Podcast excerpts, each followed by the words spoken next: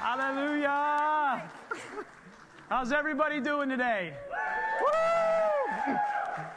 Man, we are excited to gather. Man, you know, I've been excited to come to church multiple times. I'm like really, really excited to come to church multiple times in my life. And I'll tell you what, today I woke up more excited than I think I have ever been in my life to come to church. And there's something about gathering together as a collective group. And we can be in God's presence in our houses. We can be in God's presence in our personal time. But there's something, the Bible says, do not forsake the gathering of the saints. There's something about the gathering, the coming together of the saints in God's presence to worship Him collectively. This morning, I just am so excited. And I'm coming here today. I mean, we were celebrating here this morning. We had on some undignified Rend Collective. We were up here dancing, me and this guy, just celebrating being in his presence even this morning. And as we come into his presence, I just have this sense of I just want to honor God. I just want to honor God. He doesn't change. He doesn't change. And, you know, he met me in my home as much as he meets me here, but I missed y'all. And there is something incredibly powerful when a people come in unity, when they leave all of the small things. And right, I feel like all of us have had our eyes open to the small things that we were holding on to, those small things that we had lifted up a little too high in our lives. God is so good, and He's brought such clarity. Well, I wasn't planning to say that. He's brought such clarity to the eyes of His people, and also I think to the eyes of the world. And so this morning, as we come to worship Him, I just want to honor Him this morning. I just want to bring honor. I want to bring honor to the Lord, and I just want to sit in His presence. I want to dance in His presence. So, call to worship. Amen. So, just before we start the call to worship, you can give me a little background music on this. So that'd be good. A lot of times during the week, challenges will come up in our lives.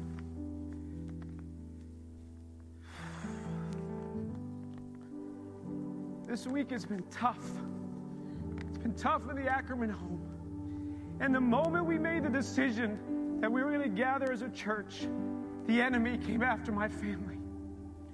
I'll tell you what, I had salmonella poisoning from Monday night through yesterday like you wouldn't believe. And I'm not going to give you details. And then this precious woman here, the enemy came after her thyroid and her adrenal gland and caused all kinds of challenges. And my 5-year-old daughter got bit in the back by a spider and was swelling up on Wednesday. And then yesterday, my 2-year-old daughter started reacting with hives for something she either ate or something she wore. From head to toe, she was swelling up. And through this whole time, I said, oh, no, no, no, no, enemy. No, no, no, Satan. There is plans and purposes. God has things in store, and we will gather as a church, and we will celebrate the risen King, and we will dance on the grave, and we will celebrate what He has done in our lives. And I came with such joy, such expectation this morning, and I encourage you the same. Whether you're watching online, I get it. There are people that are watching online, and that's totally okay. You celebrate with us. You stand to your feet while we worship here. So I encourage you, everybody stand with me now. We're going to do a call to worship. It's out of Psalm 34, verse 1. We're going to say this together as we've been doing on the count of three. 1, 2, 3. I will bless the Lord at all times. His praise shall continually be in my mouth. Let us worship Him. Amen.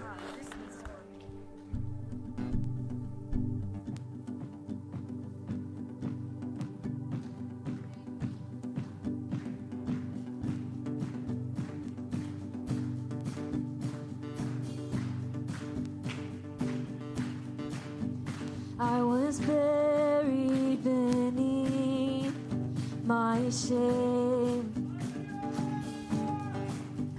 Who could carry that kind of weight? It was my tomb till I met you. I was breathing but not alive, and all my failures I tried to hide. It was my tomb till I met you. You called my name, and I ran out of that grave, out of the darkness into your glorious day. You called my name, and I ran out of that grave, out of the darkness into your glorious day.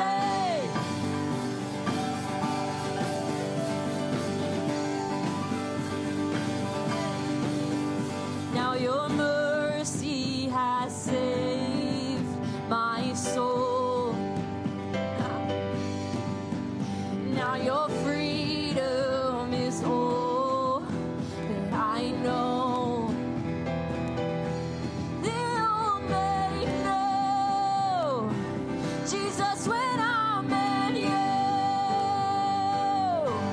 you. You called my name, and I ran out of that grave,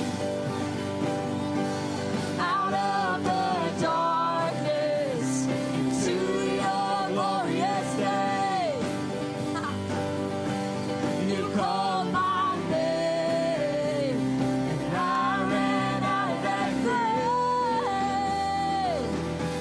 out of the darkness into your glorious day.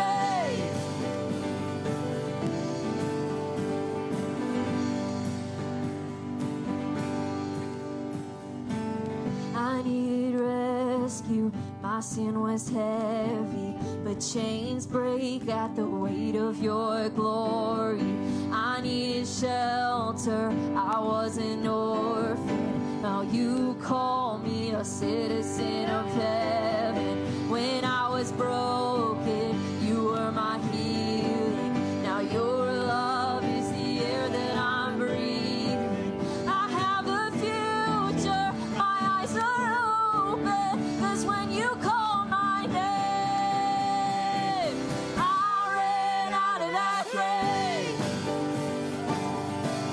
out of the darkness into your glorious day. You called my name, and I ran out of that grave, out of the darkness into your glorious day. You called my name, and I ran out of that grave, out of the darkness into your glorious day.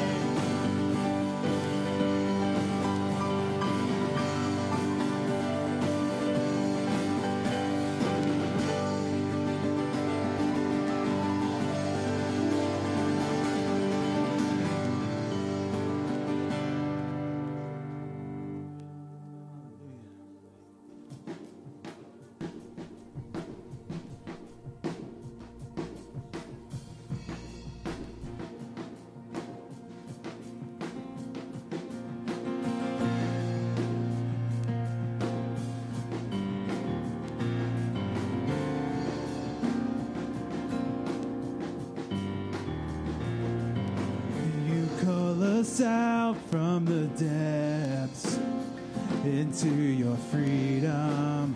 Our chains are gone. No weapon form shall prevail. Your word is stronger. We overcome. Yeah.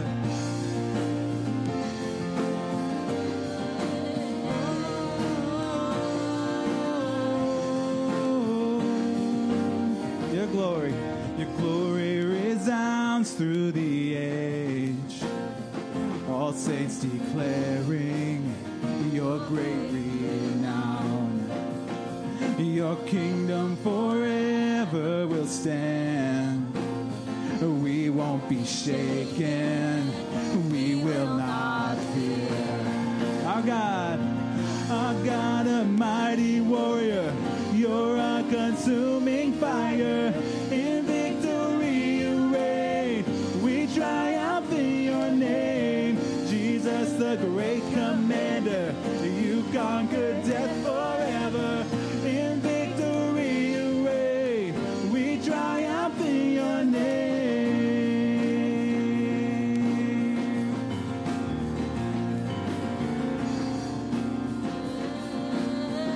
Glory. Your glory resounds through the age. All saints declaring your great renown. Your kingdom forever will stand. We won't be shaken. We will not fear. Oh, our God, a mighty warrior. He's a consuming fire. In victory you reign. We triumph in your name. Jesus, the great commander. You conquered death forever. In victory you reign. We triumph in your name. And we declare, here we go. And we declare your name. Exalted one, your name is higher. You stand alone, our strong defender. Above you there's no other. Above you there's no other. And we declare your name is power. Exalted one, your name is higher. You stand alone, a strong defender. Above you there's no other. Above you there's no other. Above you there's no other. Above you there's no other. Our God, a mighty warrior. You're a consuming fire. In victory you reign. We triumph in your name. Jesus, the great commander. You conquer death forever. In victory you reign. We triumph in your name. Our God, a mighty warrior. You're a consuming fire. In victory you reign. We triumph in your name. Jesus, the great commander. You conquer death forever. In victory you reign. We triumph.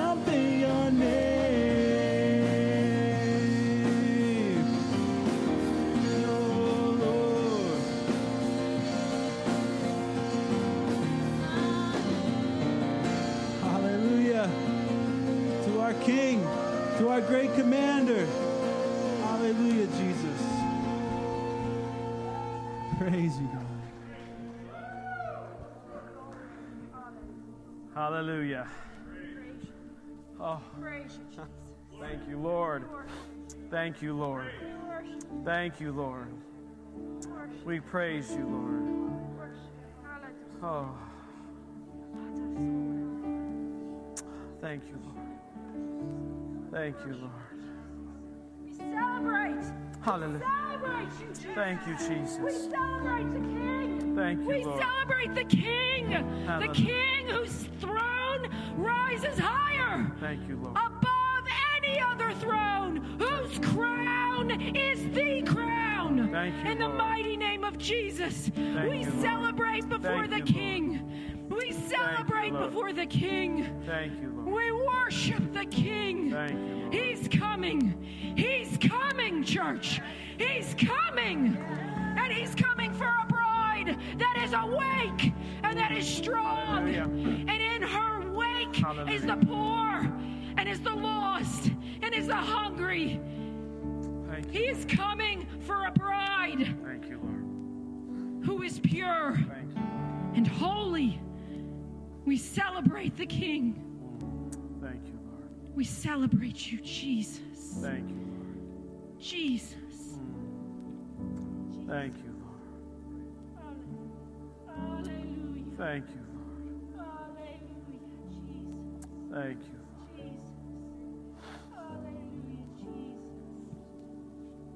you, Lord. Thank you, Lord.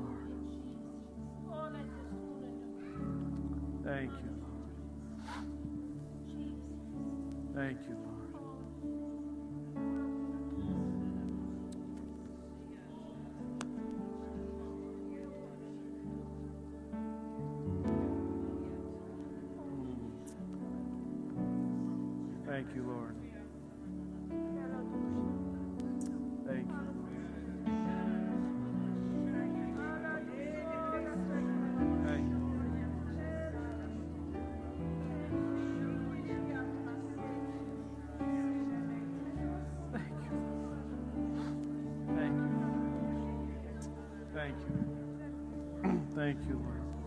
Thank you, Lord. Thank you, Lord. Thank you, Lord. Jesus. Thank you, Lord. We worship you, Lord. Thank you, Lord. Thank you, Lord. Thank you, Lord. Thank you, Lord. Thank you. Thank you, Lord. Thank you, Lord. Thank you, Lord. Oh, thank you, Lord.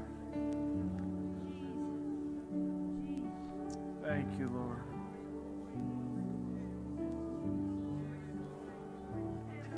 Thank you, Lord.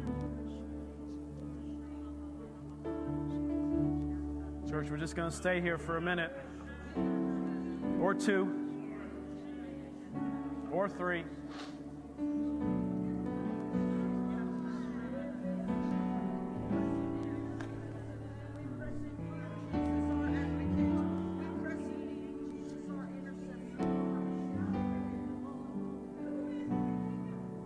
Yes. Yes. Yes. Yes.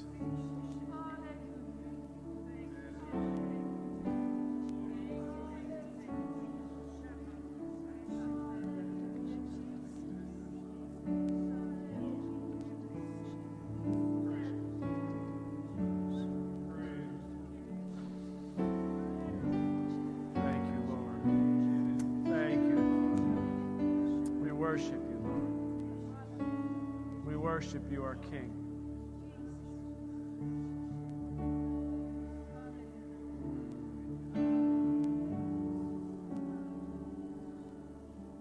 Oh, we worship you. Lord, we worship you. We worship you. Lord, we worship you.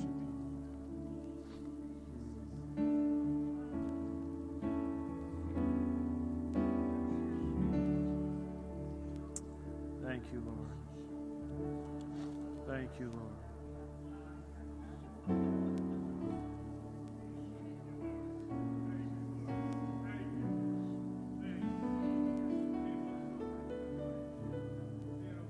Thank you, Lord. Thank you, Lord. Thank you.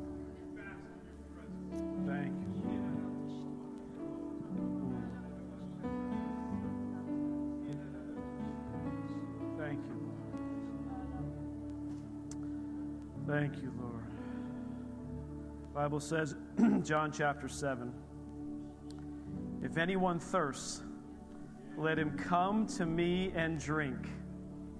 For he who believes in me, as the scripture has said, out of his heart will flow rivers of living water. Father, that's our heart's cry this morning and every day. The rivers of living water flowing through us as we seek you. as we worship you. We thank you. We thank you. We thank you, Lord.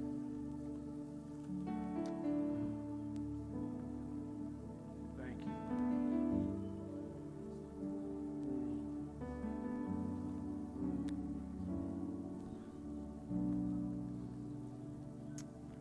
So good to be in His presence. So good to be in His presence.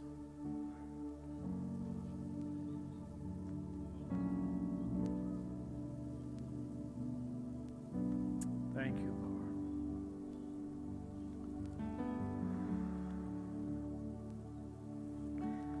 I keep wanting to give you guys communion instructions, but I keep getting held back.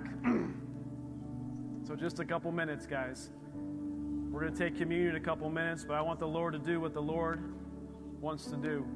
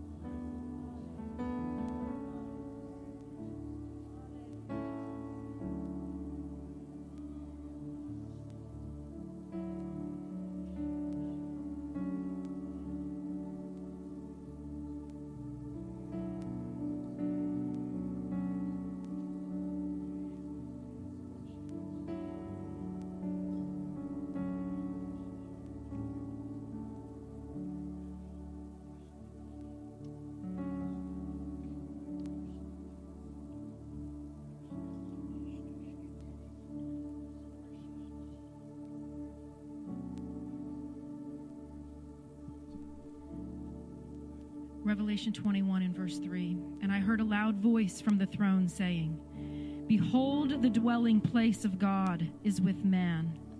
He will dwell with them, and they will be his people. And God himself will be with them as their God. He will wipe away every tear from their eyes, and death shall be no more. Neither shall there be mourning, nor crying, nor pain any more, for the former things have passed away." And he who was seated on the throne said, "Behold, I am making all things new." Also he said, "Write this down, for these words are trustworthy and true."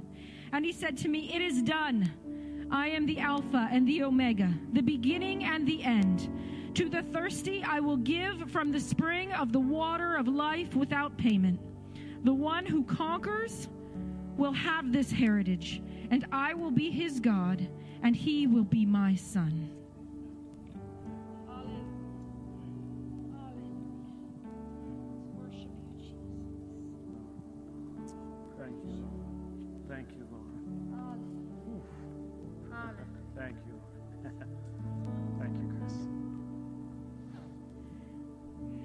We've waited so long to come into his presence together. There's no way we're going to rush it. There's no way we're going to go fast. And we're just getting started. Hallelujah. Hallelujah. Hallelujah. There's been one message to all people over the past few weeks. It's slow the heck down. Slow down.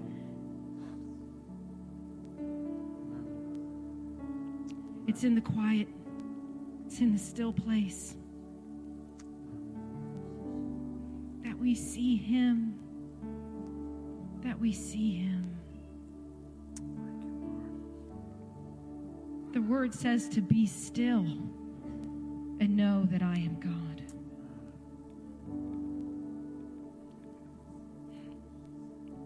I'm so excited to come together and take communion this morning.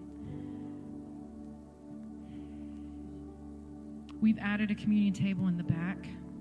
If you're in the last 5 rows of these 2 middle sections, you can head down this center aisle to the communion table and then return back to your seat around the sides.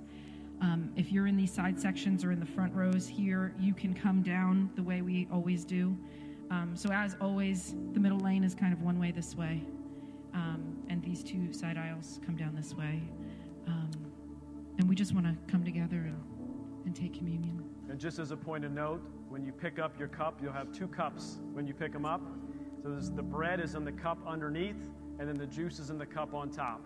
And so there's no picking up, multiple pieces of bread. It's just you pick up 1 2-cup system and head back to your seat, and we'll take communion together as a church family in just a minute.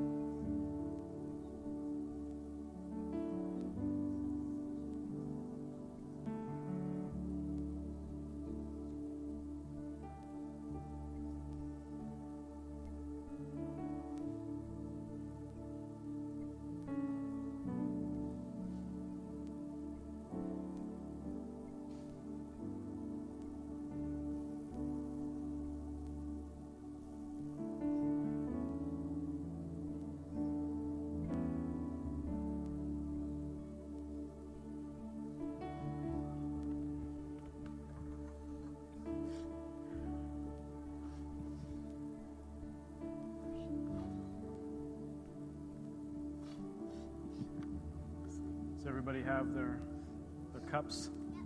Multiple cups? Okay.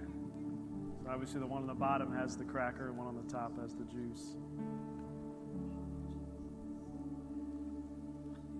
The Bible says, "For I received from the Lord that which I also delivered to you. The Lord Jesus, on the same night in which he was betrayed, took the bread. When given thanks, he broke it, and he said, 'Take, eat. This is my body which is broken for you. Do this in remembrance of me.'" Let us partake.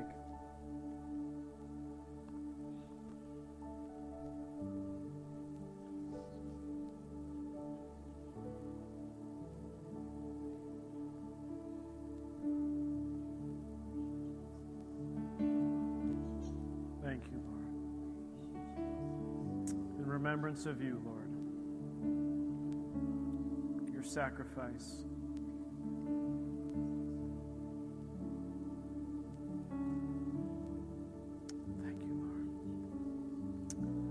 In the same manner, he also took the cup after supper, saying, "This cup is the new covenant in my blood. This do as often as you drink it in remembrance of me.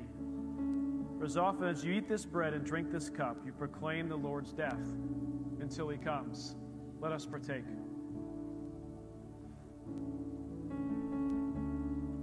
Thank you, Lord. Like I said, we're just getting started, church. We got 2 more songs to do yet. So if you want to just stand up with me, or you can sit if you want, but stand up with me, and we're going to sing 2 more songs, and we're going to celebrate Jesus Christ and what he's done for us. Amen.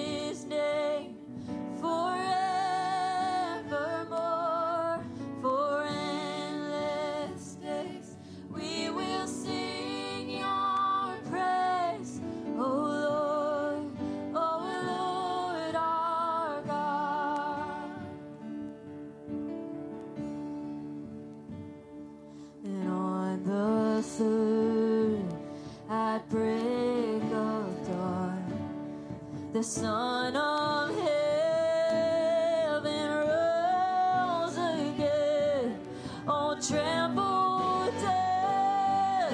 Where is your sting? The angels roar for Christ the King. Oh, praise the name of the Lord our God.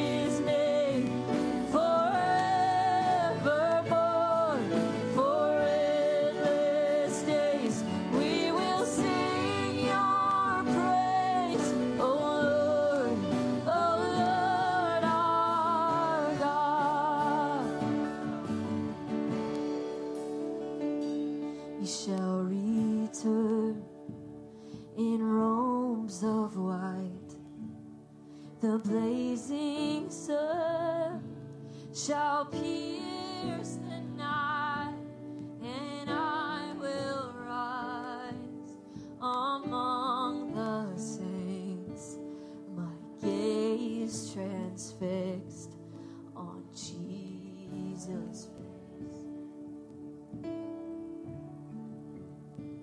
He shall return in robes of white, the blazing sun shall pierce the night, and I will rise among the saints, my gaze transfixed on Jesus' face. Oh, praise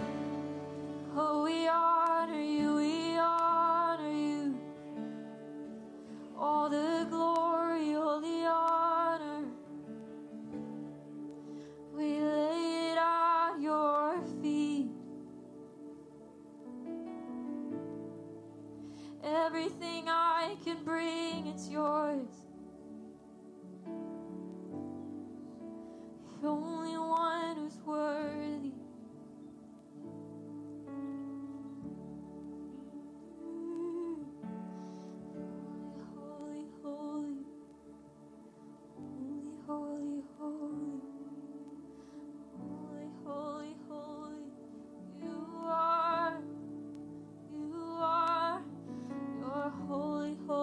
holy,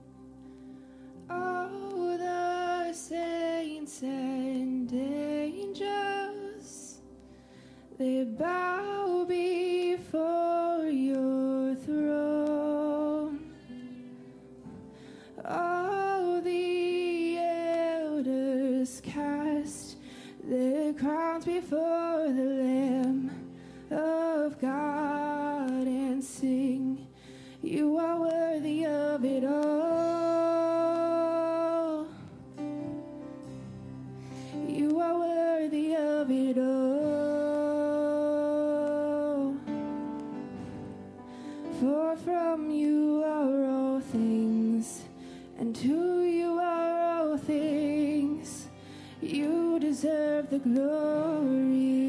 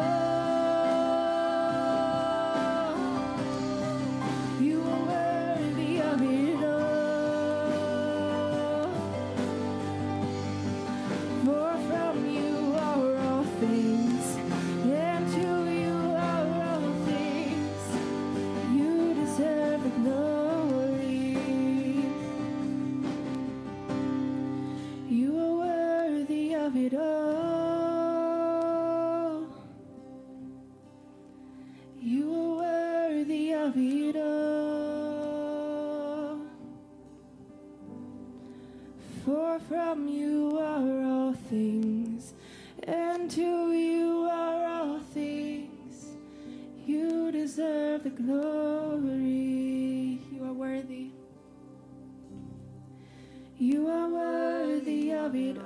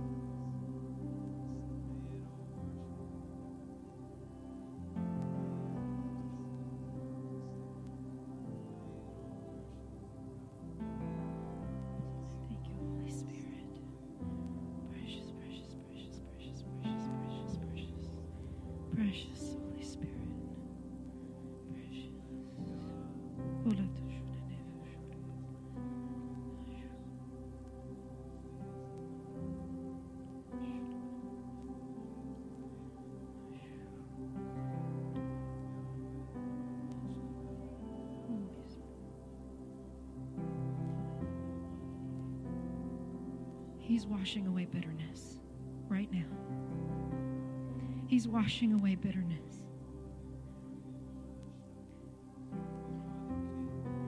The heartache and the suffering, the trials,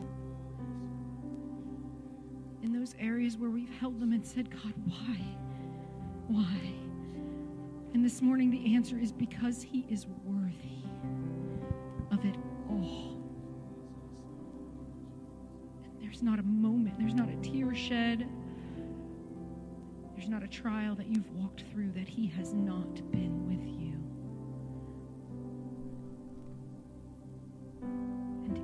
Right now, by the power of the Holy Spirit, bitterness and heartache are being washed away. And in its place is fullness of joy.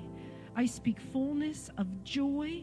I speak fullness of joy in the mighty and the powerful name of Jesus. I speak fullness of joy in Jesus' name. I speak fullness of joy in Jesus' name. I speak fullness of joy in the mighty name of Jesus. I speak fullness of joy. I speak fullness of joy in the mighty name of Jesus. Holy Spirit, do your work. I speak fullness of joy. I speak fullness of joy. I speak fullness of joy in Jesus' name. In Jesus' name. Holy Spirit.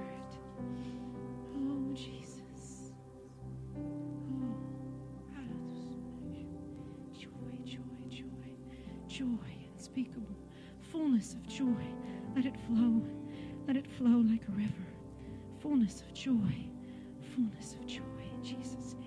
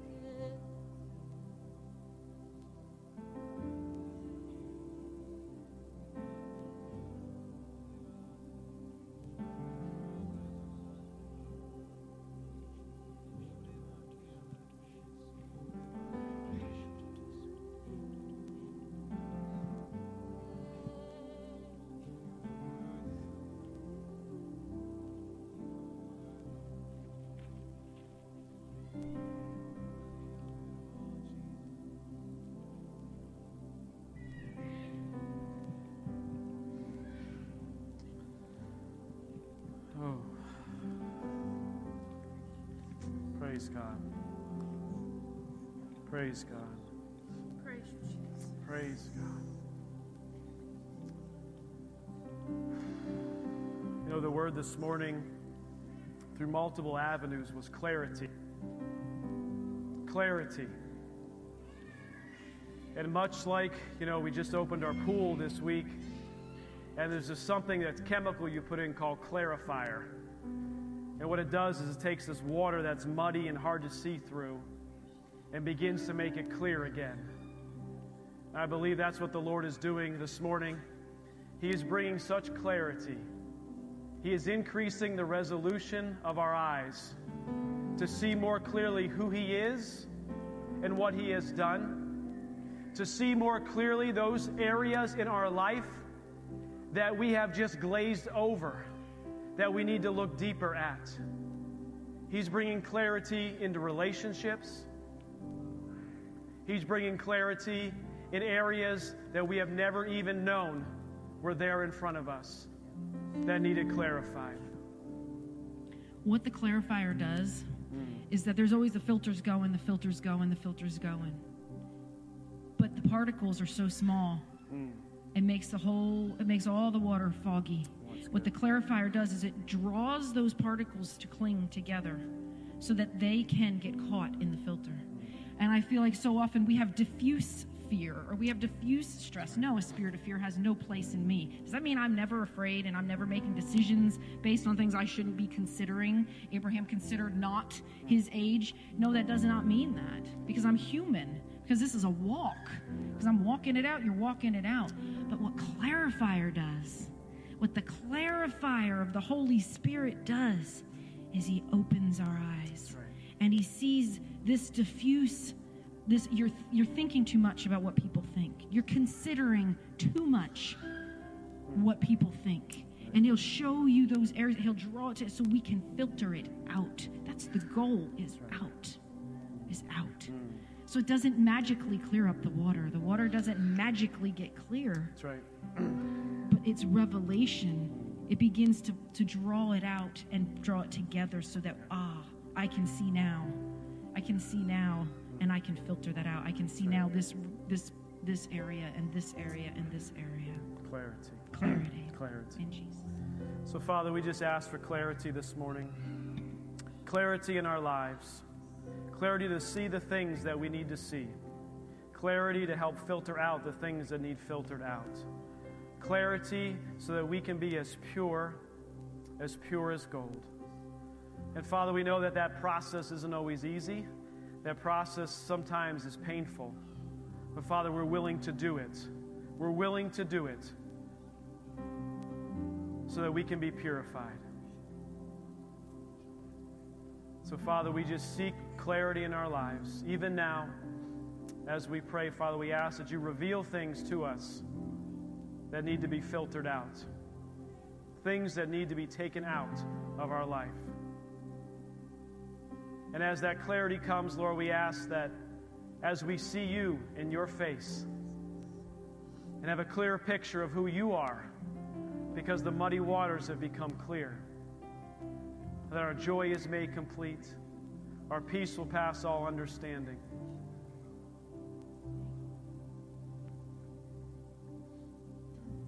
We just thank you for these things. In Jesus' precious name we pray. Amen. Amen, amen, amen. You guys can be seated. We're just going to talk for a while. What are we supposed to do next? I don't know exactly. I know there's a cue sheet and we're supposed to know. But are these guys done? Are they done? Sure, you guys can be done. I'd like to have you up there all service because that would be awesome. But no, I just want to talk for a few minutes about when we're going to release to greeting time. We're going to pass out the sermon bags for the kids and all that's going to be great. We just wanted to take a few minutes to talk about our church family. I think one of the benefits of the Facebook Live and the format that we had done was that we really felt like we had the opportunity to talk with you guys. You know, sometimes up here it's difficult to transition from that thick presence of the Holy Spirit and then really just talk about family. And as we've been walking through this time and making decisions, you know, we have been in so much prayer, and we've had so many people just gathering around us in prayer. And, you know, you talked about how difficult this week had been. Yeah. And your prayers are the most valuable thing. The most valuable thing you can give us. You're not just us, but all of our leaders. Yeah. Our leaders in government, even the ones that you are tempted to despise. Mm. I counsel you, do not despise them. Mm. It doesn't please God to despise evil men. Mm. Their evil does not justify your despising of them. Right. Pray for them. Right. Pray for them. Right. And whatever your prayer is, I mean, pray that they get out of office. That's fine. But pray in love. I'm saying you don't have to be a champion for them. Your prayer can be what it needs to be, but let it be in love. And I just wanted to take a minute to talk about that. You know, we have our slides about safety precautions, and we put out there on Facebook about safety precautions. And as we were coming up with these things, there's a couple of things you need to know. One, the leadership of your church is not afraid. We are not in fear. There is no spirit of fear. Amen. There is no spirit of fear that is guiding our decisions, is involved in our decisions. We will not have it. We will not go near it. Amen. In Jesus' name. Amen. With that being said, Amen. When we stand before the Lord someday, I believe there is the biggest question, the most important question is, did you love?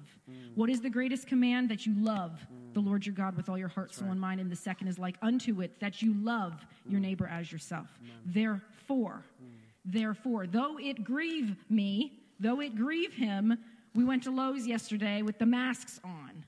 Though it grieved, and I just prayed. You just pray for people. So you pray for them. And whenever you feel like you can do it without upsetting anyone, you pull the mask. You know, you love. You love. And so I just wanted to assure you of that, because it's important. It's important that you know where your leaders are. Ma'am. It's important that you know that there is no spirit of fear. Ma'am. Spirit of fear has no root here. So every precaution that we put in place or that we communicate out is because... we want to love others, and we will love people exactly where they are. That's right. Right where they are. Right. We want them here. We want everyone here. And if you are immunocompromised, if you feel like you want to wear a mask or need to wear a mask, then come. I was going to say come and I will hug you, but that would be counterintuitive. That would go against the whole thing. So I will want to hug you. Right. So I wanted you all to know that, and if we were on Facebook Live, this is what I'd be saying. And this we are on Facebook Live. We are. So it is what you're saying. But we don't normally take time during church service to talk about these things. But I did want to take the time to talk about it, because I think it's important that you guys know where we're at, where we're standing, and what is the filter. The biggest filter that we're making our decisions through is love. It is. And love doesn't mean compromise. Ask my children. Ask my kids. I love them through and through, but boy, I don't compromise on the rules. I don't compromise on certain things, but we love. We do. So what are we supposed to do? I'm just up here. I'm just enjoying being in church, man. I'm like trying to figure out, I'm looking down at my paper, like, is there something I'm supposed to be doing or saying or whatever? I do think we're supposed to have greeting time. We are. And there's some instructions behind us about the kid corner. So what's interesting, the Lord is just, obviously he knew what was coming before it was coming. And he had done a marvelous job for us personally as a church, preparing us in advance for what was coming. And I've been on meetings with other church leaders, and some of their biggest challenges that they said is, we're not sure when we can gather again because we don't know what to do with the kids. This is coming straight from them. We're not sure what to do. There's a lot of kids in our church, in our service, and we're not quite sure what to do with our kids. Well, the Lord has been preparing us in advance, and we've been talking to you guys about these sermon bags and bringing kids into worship, which already were, but even during the sermon time, and he had already prepared that. We've already laid the groundwork, and so over there in Kid Corner now, it was something that we just had a few extra weeks to execute on while we weren't gathering in person. There was no scrambling because it was making... progress behind the scenes before we even had it. So go ahead.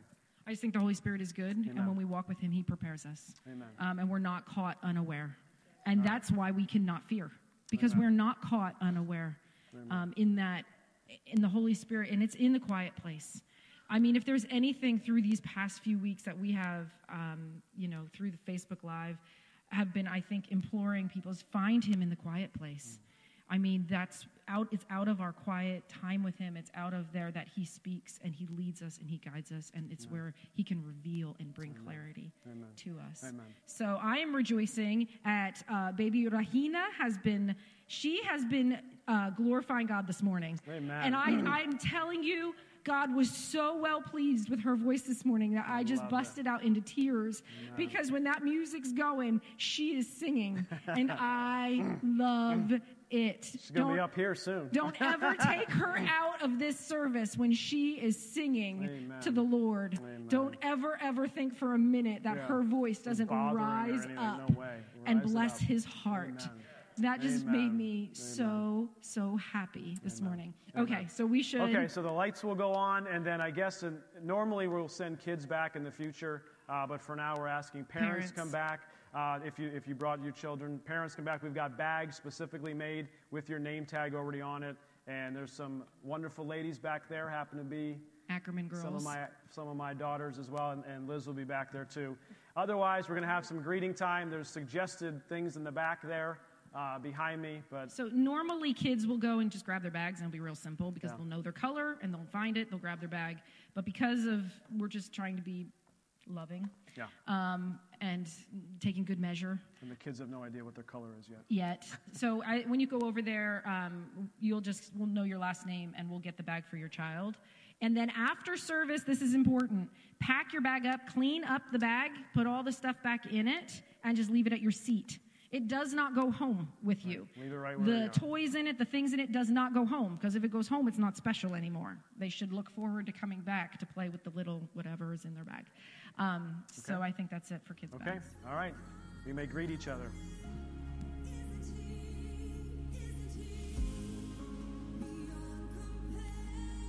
All right. Good morning, church.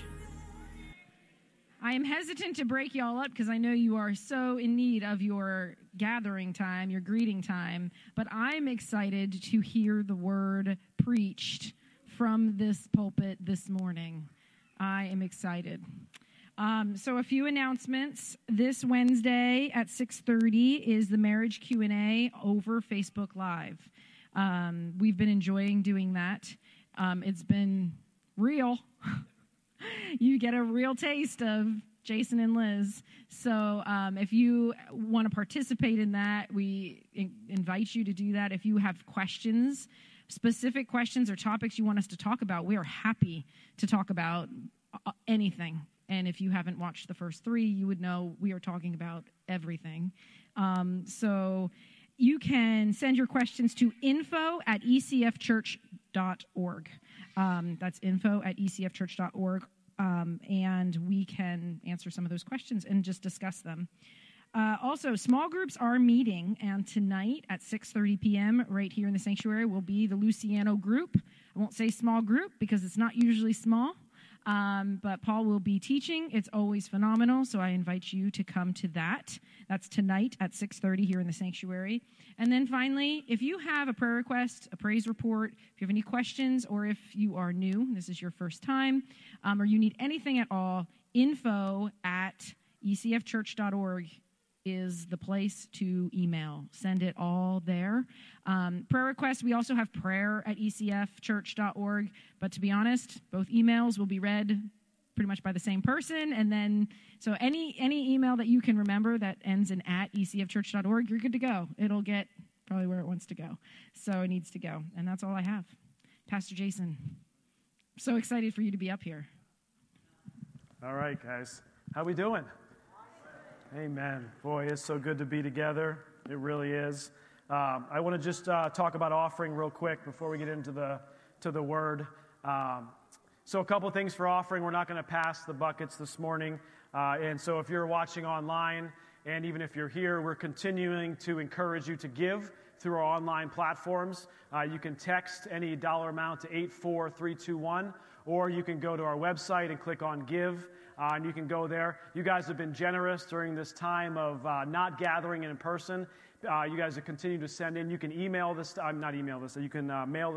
in as well. If you did bring your offering today and you wanted to give it in person today, there's an offering box at the back, right on the left-hand side of the door. There's a box, you just slip it in. There's offering envelopes available on that back table, but we're not going to pass the buckets or anything like that. We're just going to kind of do what we've been doing. as far as, as little touch as possible, but still continuing to honor the Lord with our giving. And I did have a scripture that I wanted to just share out of Luke 16, verse 10. It says, "He who is faithful, what is least is faithful also what is in much. And he who is unjust in what is least is unjust also in much." So what the Lord's saying here is when we are faithful, even with the little things, and sometimes I call finances, it seems always like it's a big thing, but a lot of times he's just asking us for 10%. He's asking us sometimes for a little part of that. Can we be faithful in that? And when we show him that we are faithful in that, he is so faithful to bless us above and beyond all we could ask or imagine. So let's just pray over our offering today. Heavenly Father, we just thank you today for every gift, every giver. We thank you for everyone's offering and tithes today. And giving to the building fund, Lord. We just thank you, Lord, that you are blessing it. You are multiplying it. Thank you, Father, for taking us through these past 8 or 9 weeks, Lord, you're just so faithful and so good to us, Lord. We thank you that every bill is paid in our church. Every bill is paid for our church families, Lord. And, Father, just thank you, Lord, that you're continuing to bless us in Jesus' name. Amen. Amen. Amen. Well, open your Bibles this morning. And, excuse me, why don't you go to Hebrews 11, and we're also going to spend some time in Mark chapter 5. Hebrews 11, just for a minute, and then Mark chapter 5. What we've been doing is a series, in fact, I don't think we've done this series at all here in person, called Jesus Is. And Jesus is, and we kind of left a blank after that. What we've been saying is Jesus is love. Jesus is peace. Jesus is healer. Jesus is provider. And what I want everybody to understand and get out of this, that Jesus is what we need him to be in our lives.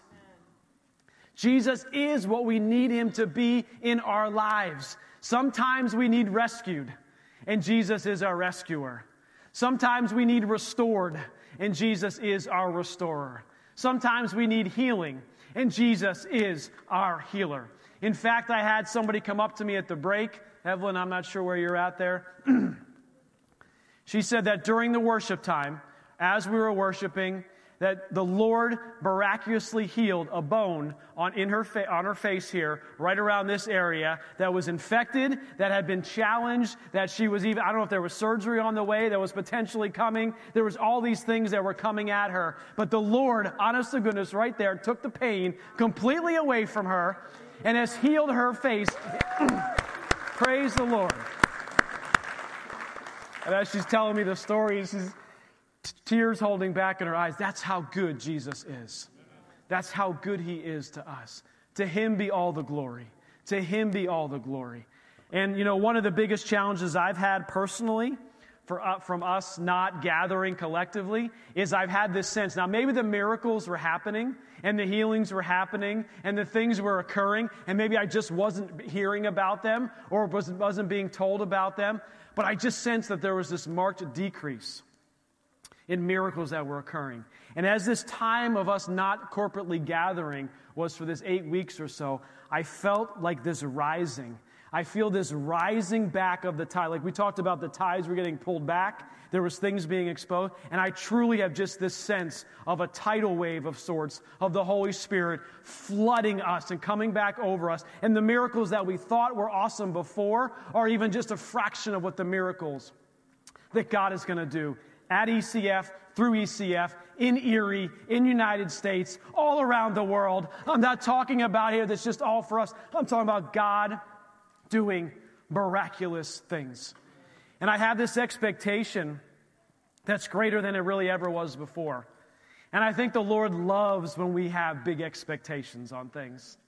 He loves when we put our faith to work and to action. Say, I am believing for something that is so big and so audacious and so amazingly wonderful, but this is what I'm believing for.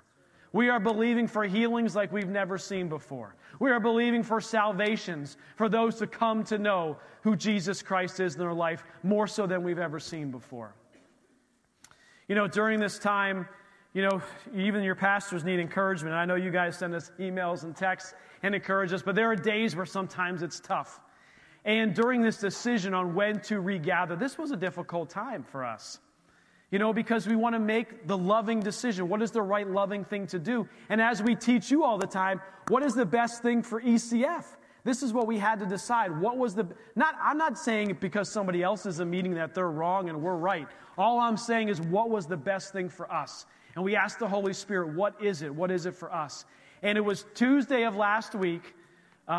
Tuesday of last week is when we begin to make that decision. Of course, I mentioned earlier, if you were here when we first started, I had salmonella poisoning of sorts. I had raw chicken. We figured that out.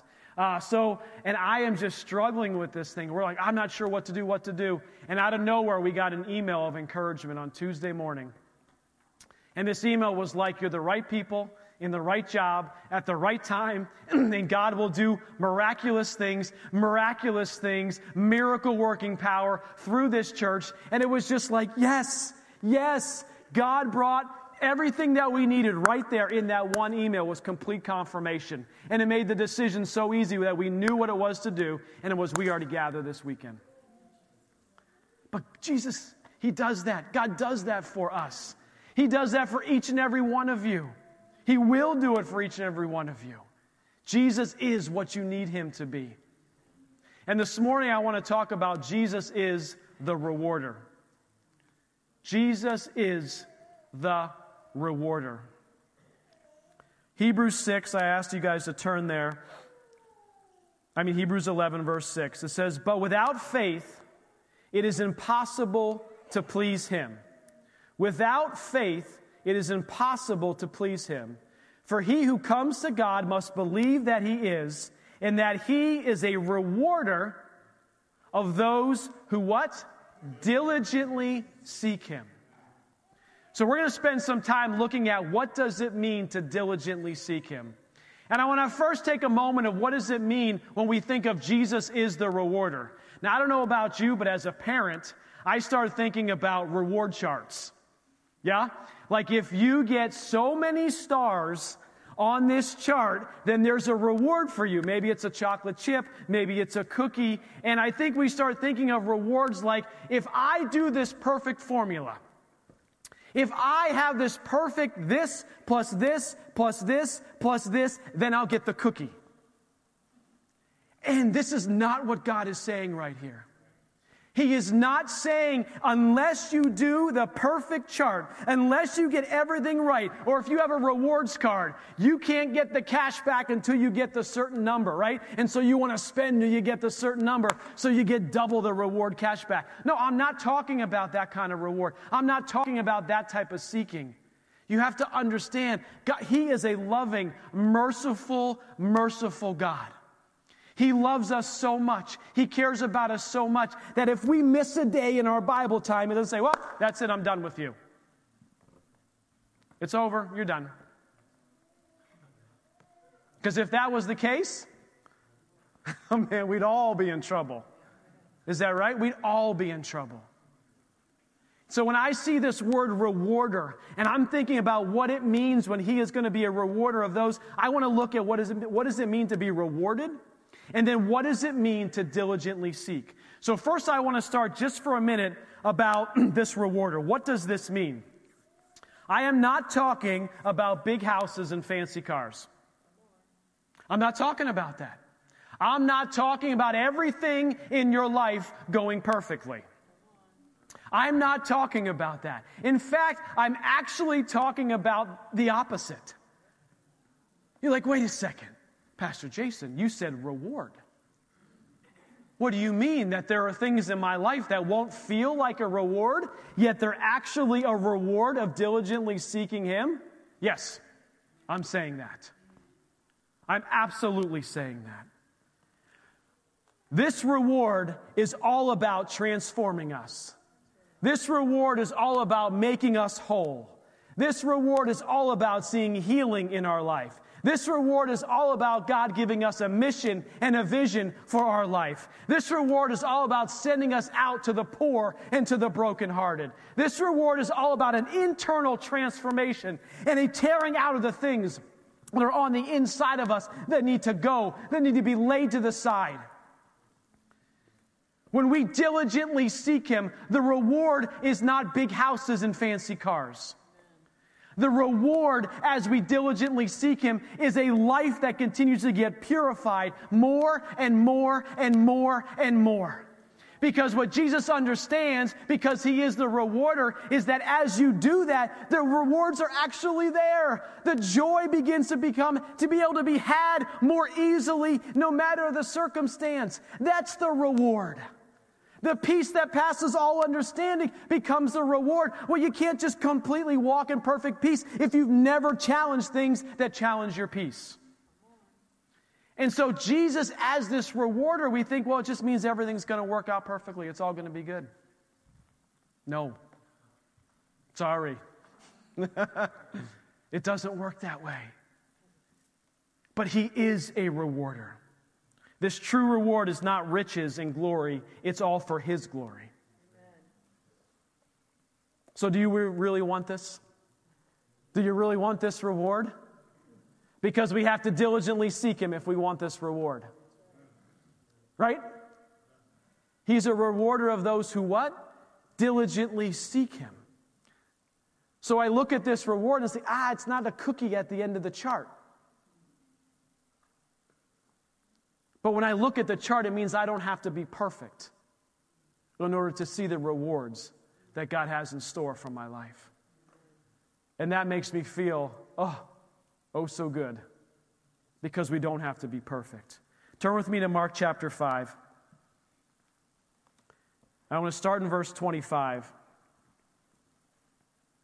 I'll tell you, these rewards, sometimes it's a hard process. Sometimes they are just great rewards that God just blesses us with, and it's just an absolute blessing. And we are so thankful and grateful for those. But many times the reward is on the other side sometimes of a trial that's right in front of us. And these trials sometimes continue as we walk through them. God is the rewarder on the other side. So let's look at diligently seeking Him. Mark chapter 5, verse 25. Now a certain woman who had a flow of blood for 12 years and had suffered many things from many physicians,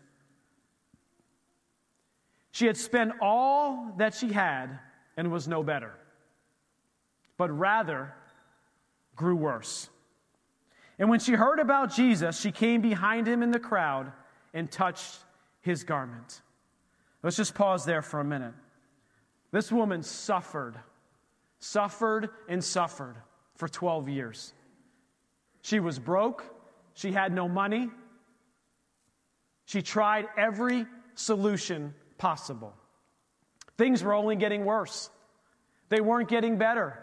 Everything she tried was getting worse. She tried it all. And what we can see in this situation is, you know what? At this point, she didn't care anymore about what anybody thought. And part of diligent, I'm going to give you the 3 steps all tidy here, or 4 steps as we get to the end so you can write them all down at once. I just want you to listen to me here for a little bit. She didn't care what anybody thought. Part of watching and looking at this woman and learning from her on diligently seeking Jesus and going after Him, she didn't care anymore about what people thought. She came with desperation. Next verse says, for she said, if only I may touch His clothes, I shall be made well. If only I may touch His clothes. She came with this posture of more of Him and less of me. She came with a posture of, if I can just touch His clothes. She came in a posture of faith. And here's the interesting thing is, she actually spoke the words of faith before it happened. Did she not? Look at this. She said, if I only touch His clothes, I shall be made well. She spoke in faith. Part of diligently seeking Him is speaking the Word of God and going after Him and His promises and everything that He has in store for us. Immediately the fountain of blood was dried up, and she felt in her body that she was healed of the affliction.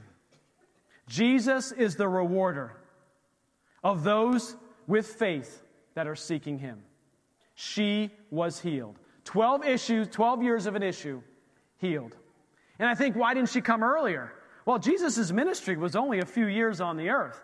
So think, if this was a 12-year issue, this issue happened before she even heard about Jesus or even knew about Jesus. I mean, it had to be, even if it was at the end of his ministry, based on where it was written, it probably wasn't. But just call it somewhere in the middle, a year and a half in. We're talking that this was going on for a long period of time until Jesus actually really began to show himself and who he was. But guess what? We're on the other side of Jesus. We don't have to wait 10.5 years to seek him and to seek his counsel and to seek his guidance, to seek his healing, and to diligently seek him with all that we are. He is available to each and every one of us today. Not tomorrow, today. Because guess what? Tomorrow, he's available today. Because tomorrow will be today. Did I say that right? I didn't get myself mixed up, right? Tomorrow will then be that same today. He is available for us today. And it says, and Jesus, immediately knowing in himself the power had gone out of him, turned around in the crowd and said, who touched my clothes? But his disciples said to him, you see the multitude thronging you? Meaning so many people around him. How could he possibly know who touched him? How could you possibly know who touched him? Because there was a woman, and he knew someone who was diligently seeking him in faith. There was many people around him, but those people were not diligently seeking him in faith.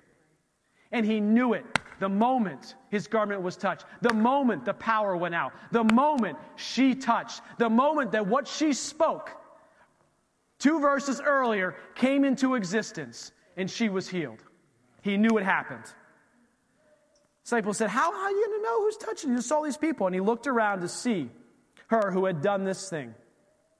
But the woman, fearing, and I love that. He looked around to see her. It didn't say it was a she yet.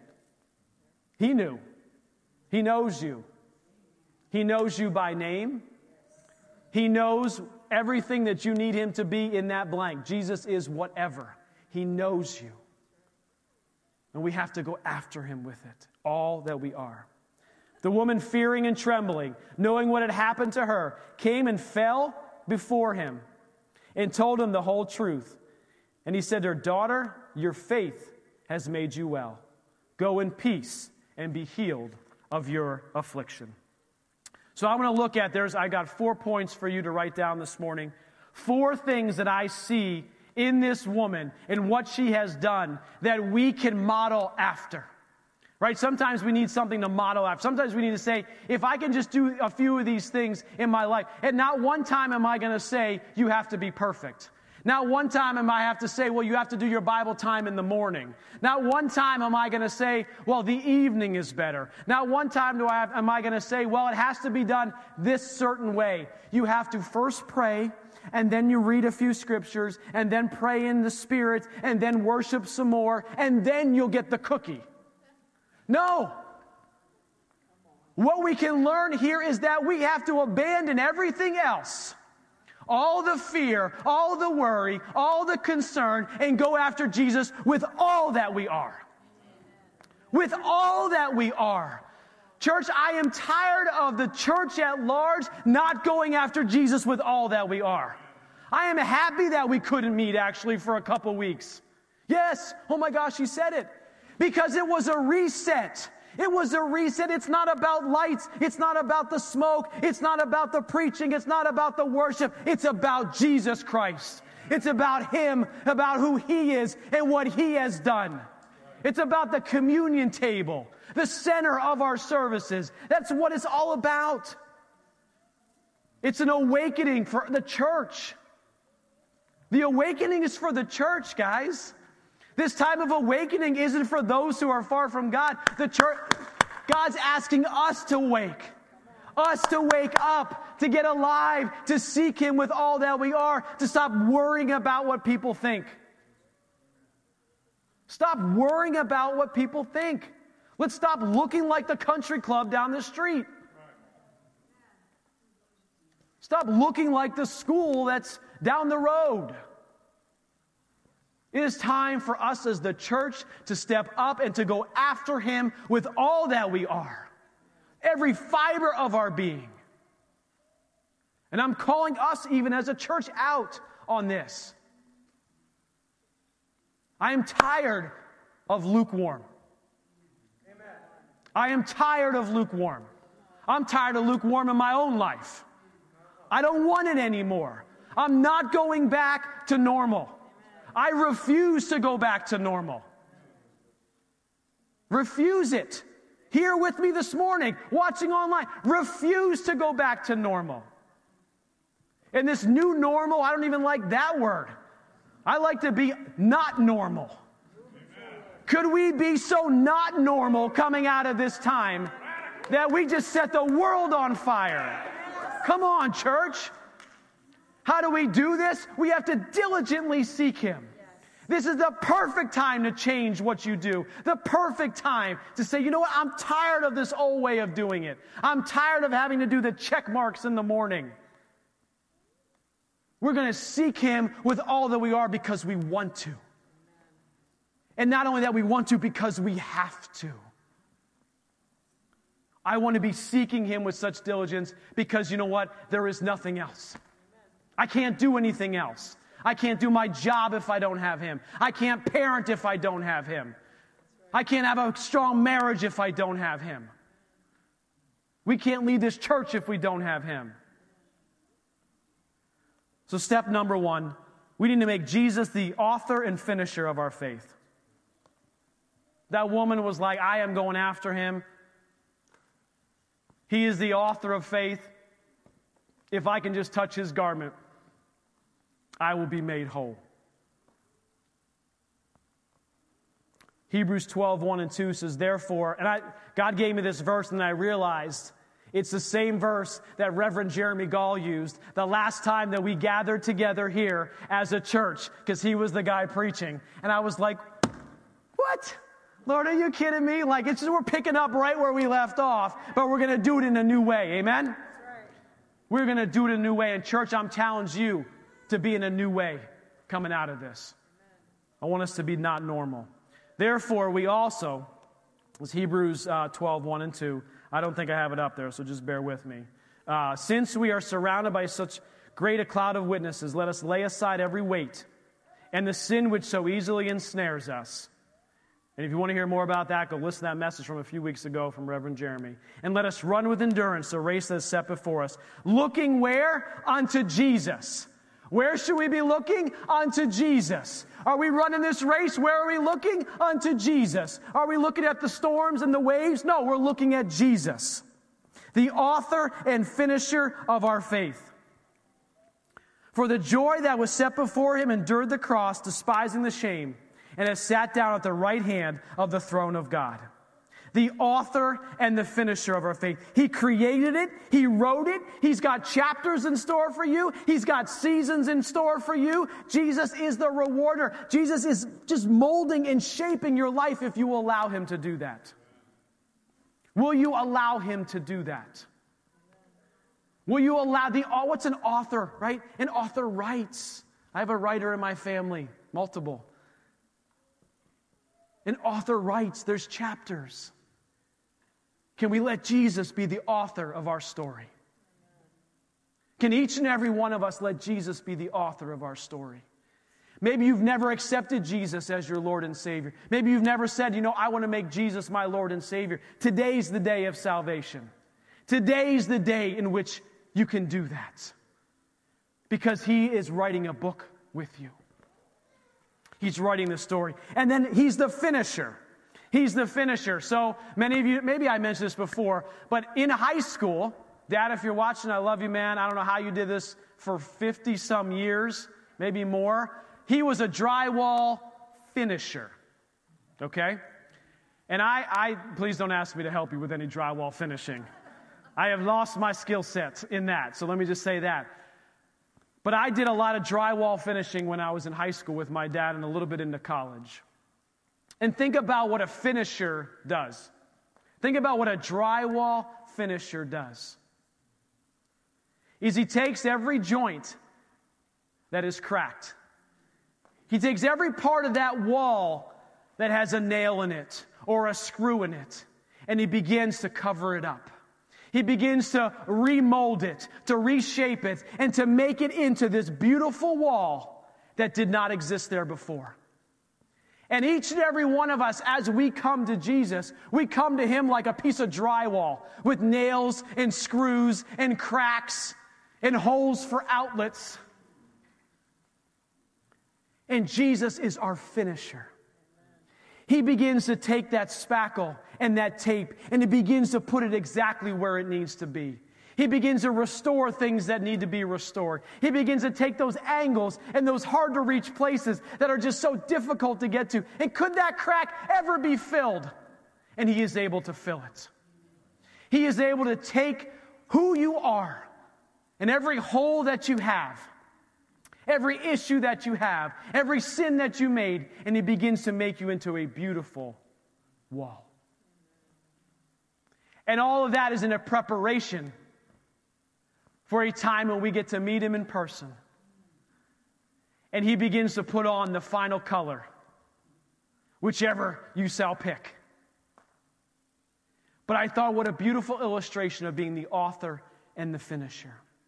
And this woman who was pursuing Jesus with all that he is knew that if I could just touch him, this crack, this issue in my body, this challenge that I have, he can make it whole. He can make it whole. So number one, we need to make Jesus our author and our finisher. Too often we do a lot of authoring and we don't do a lot of finishing. A lot of us are good starters and bad finishers. Jesus is calling us to continue the race, continue the course, all the way to finishing. Number two, don't care what people think. She put the Word, meaning Jesus, first place in her life. She did not care what people thought. She did not care what people said. She did not care who came against her. She did not care. She was going after Jesus. She was going to make him number one in her life, and it didn't matter who was going to try to stop her. Proverbs 4:20 through 22 says, "My son, give attention to my words." We have this Bible right here. She had Jesus. We've got the Bible to go after Jesus and to read his words and to seek him with everything that we are. "Do not let them depart from our eyes. Keep them in the midst of our heart, for they are life to those who find them and health to all their flesh." This woman spoke truth. This woman went after him. She didn't care what other people thought. If we're going to make Jesus first place in our life and go after him, we cannot care any longer what people think. Can't care anymore. Can't care anymore. Well, I don't like taking my Bible into my workplace. What will people think? We can't care anymore. We can't care anymore, church. We have to stop caring what people think. We have to care what he thinks. The third thing we can see that she did not let anything stop her. Diligently seeking him, we make him the author and finisher. We make him first place, but we don't let anything stop us. Nothing can stop us. You know, the Bible talks about faith without action is dead, right? This girl took action. She took action. And church, we are being called to take action, to diligently seek him, allowing Jesus to develop our faith in him. She was willing to do whatever it took. What does that mean for us? Do we have to make a schedule change? Then make a schedule change. We have to prioritize the things of God in our lives. You say, well, I can't do that. Well, we've been talking about it's been so hard for us to do for many, many years. And we just were seeking him and saying, Lord, how will this work with our family? How can we do this family and the 8 kids in the church? Seeking him. And then one day, he gave us the answer. Rearrange this like this, put this here, and do this way. And I'll tell you what, for only just a few weeks, it has radically transformed our lives. Immediately. Just like immediately when she touched him. When you seek him, Don't, if you don't get the answer right away, keep pressing in. Keep pressing in. Keep pressing in. And that answer comes. When he reveals that answer through his Holy Spirit, immediately things begin to fall into place and change. Jake, if you want to come back up here, I'm going to close with this last point. She worshiped him. Number 4, diligently seeking him, worshiping him.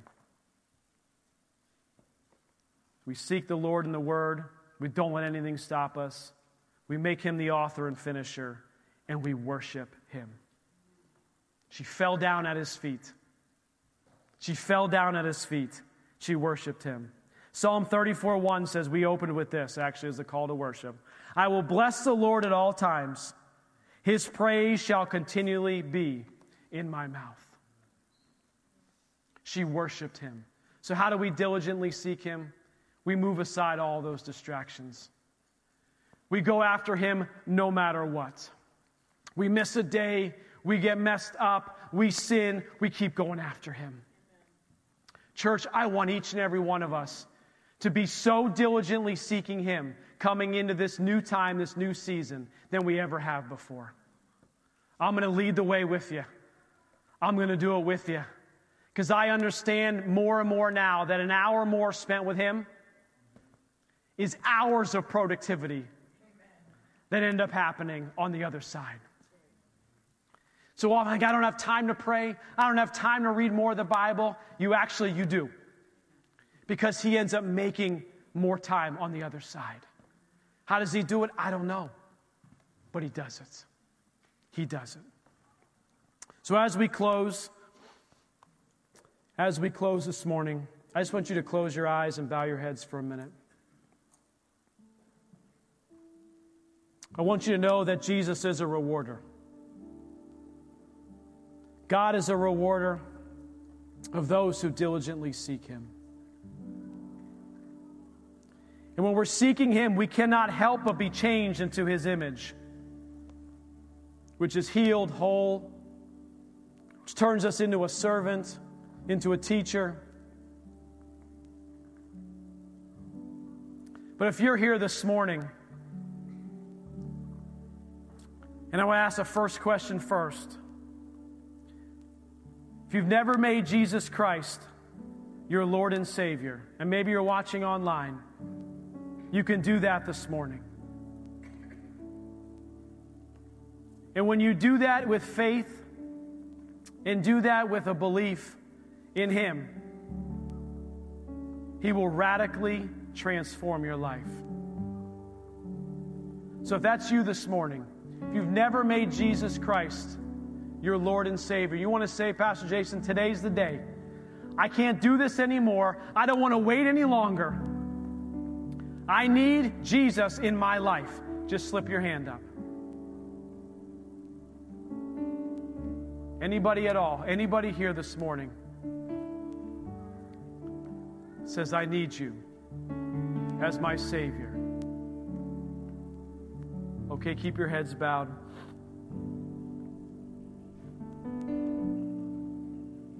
It's my challenge to you. And I want you to only raise your hand if you're really willing to do this. I want you to only raise your hand if you are truly willing to begin to diligently seek him more than you did ever in your life. I'm going to ask you to raise your hand. Raise your hand if you're tired of being lukewarm. You're tired of being halfway. You're tired of saying, no, I am just going to go all in for him.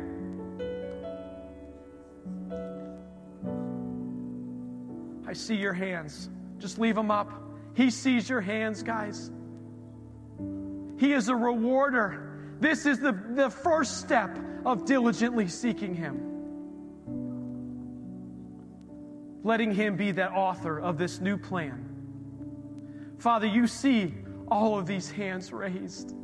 God, it blesses my heart.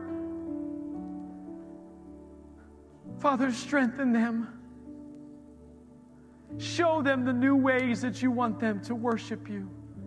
Show them the new ways in which they can seek you in their time of reading and of study. Father, bring forth chapters that you want them to go read. Bring them books that you are calling them to begin to study.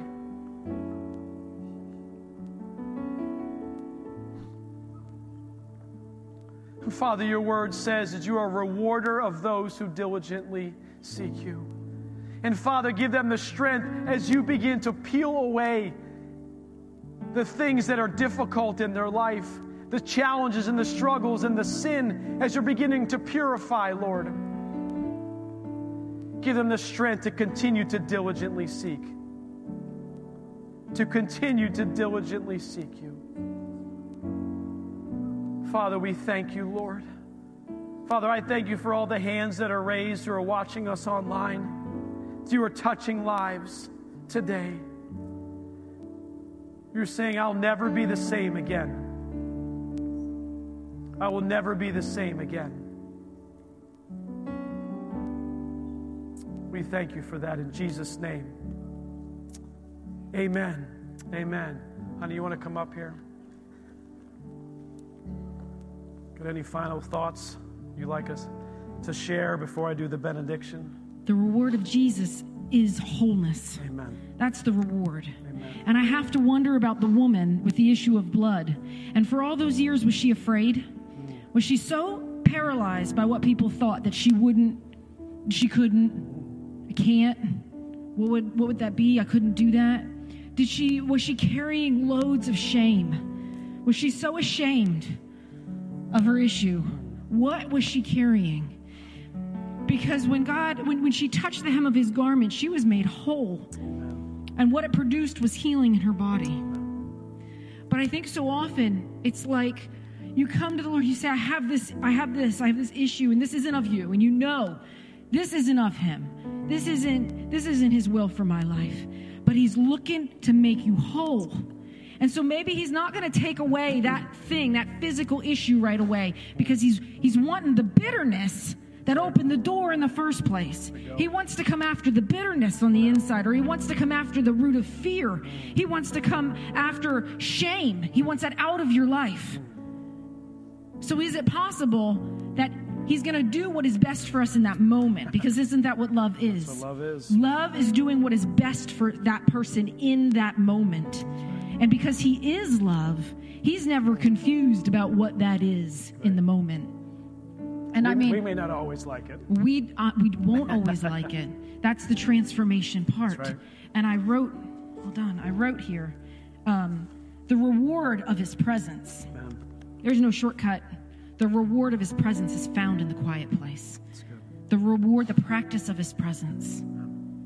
And you practice it in the quiet place, so that you can be in the middle of Wegmans, people all around, and suddenly you know you need him, and you can find his presence right there. Amen.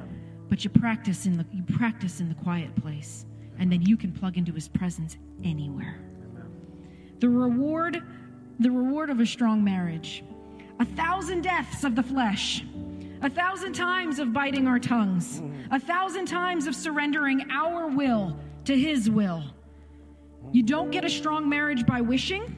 Right. You don't get a strong marriage by accusing the one you're married to. You don't get a strong marriage by beating yourself into the ground and being a doormat. We are made whole in his presence when we say, I will do whatever you tell me to do, Lord. Whatever you tell me to do. Jesus makes us whole.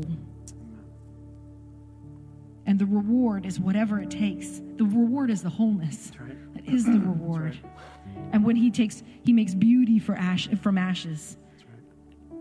I mean, that's the reward. Amen. The cars are nice. The pool is nice. The pool was just this crazy gift that the Lord gave me. It was this secret desire of my heart for years. And we lived in the mobile home. And the one tree that gave me shade in my backyard died. It died. It died, and then he cut it up, and he burned it over the winter, and my allergies flared up in the middle of winter. I couldn't even hardly breathe because he burned the birch tree, and it was a birch whatever. I felt like Jonah. The thing grew up, and then it died. I was just like, you're kidding me. And he brought us to a place that has trees as huge like a park, and there's a pool. And every time I sit by that pool, I feel loved, and I praise God. I pray it's a good gift, and all it makes me ever do is glorify the Lord. That's it. So the pool is nice, but it's nothing compared to the work he did in us, right, in that mobile home, right, in that wilderness place, right, where there was no shade for us. The Lord was burning some stuff out of us. Literally, figuratively, spiritually. So that we could be here now, so right, we could get to a place. And there's places now that he puts his finger on. He talked about that immediate change in our life. Yeah. Glory to God. Glory to the Lord. We were struggling in so many ways, and we're smart people. We know how to rearrange schedules. We're homeschoolers. We know how to make schedules. We know how to put things in place.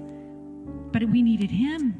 We needed him, and what you didn't say is what needed to be changed was our time with him. That's right. There wasn't enough of a premium, of a protective barrier around our time with him.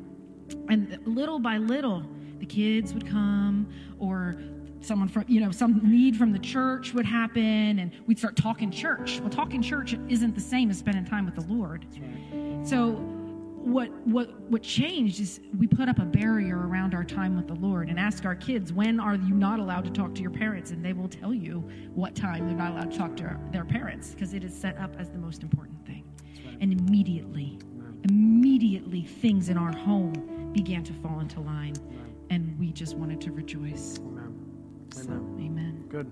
Well, guys, we're going to close. We actually didn't really even talk about if we're going to have the prayer team up here or not, but I'm feeling like, hey, guys, if you need prayer, we'll have some prayer team members up here. Those who normally come up, you guys can come up and be the prayer team. If you need prayer for anything in your life, they're here to pray for you. We just want them to be able to pray with you. And I want to just read a benediction here out of Numbers 6, verse 24. Just close your eyes and receive this blessing this morning. The Lord bless you and keep you. The Lord make his face shine upon you and be gracious to you. The Lord lift his countenance upon you and give you peace. We thank you, Lord, for all that you've done this morning. Father, we thank you, Lord, for those who have joined us online as well. Father, I just pray a blessing over every household, over every man, woman, and child who are here.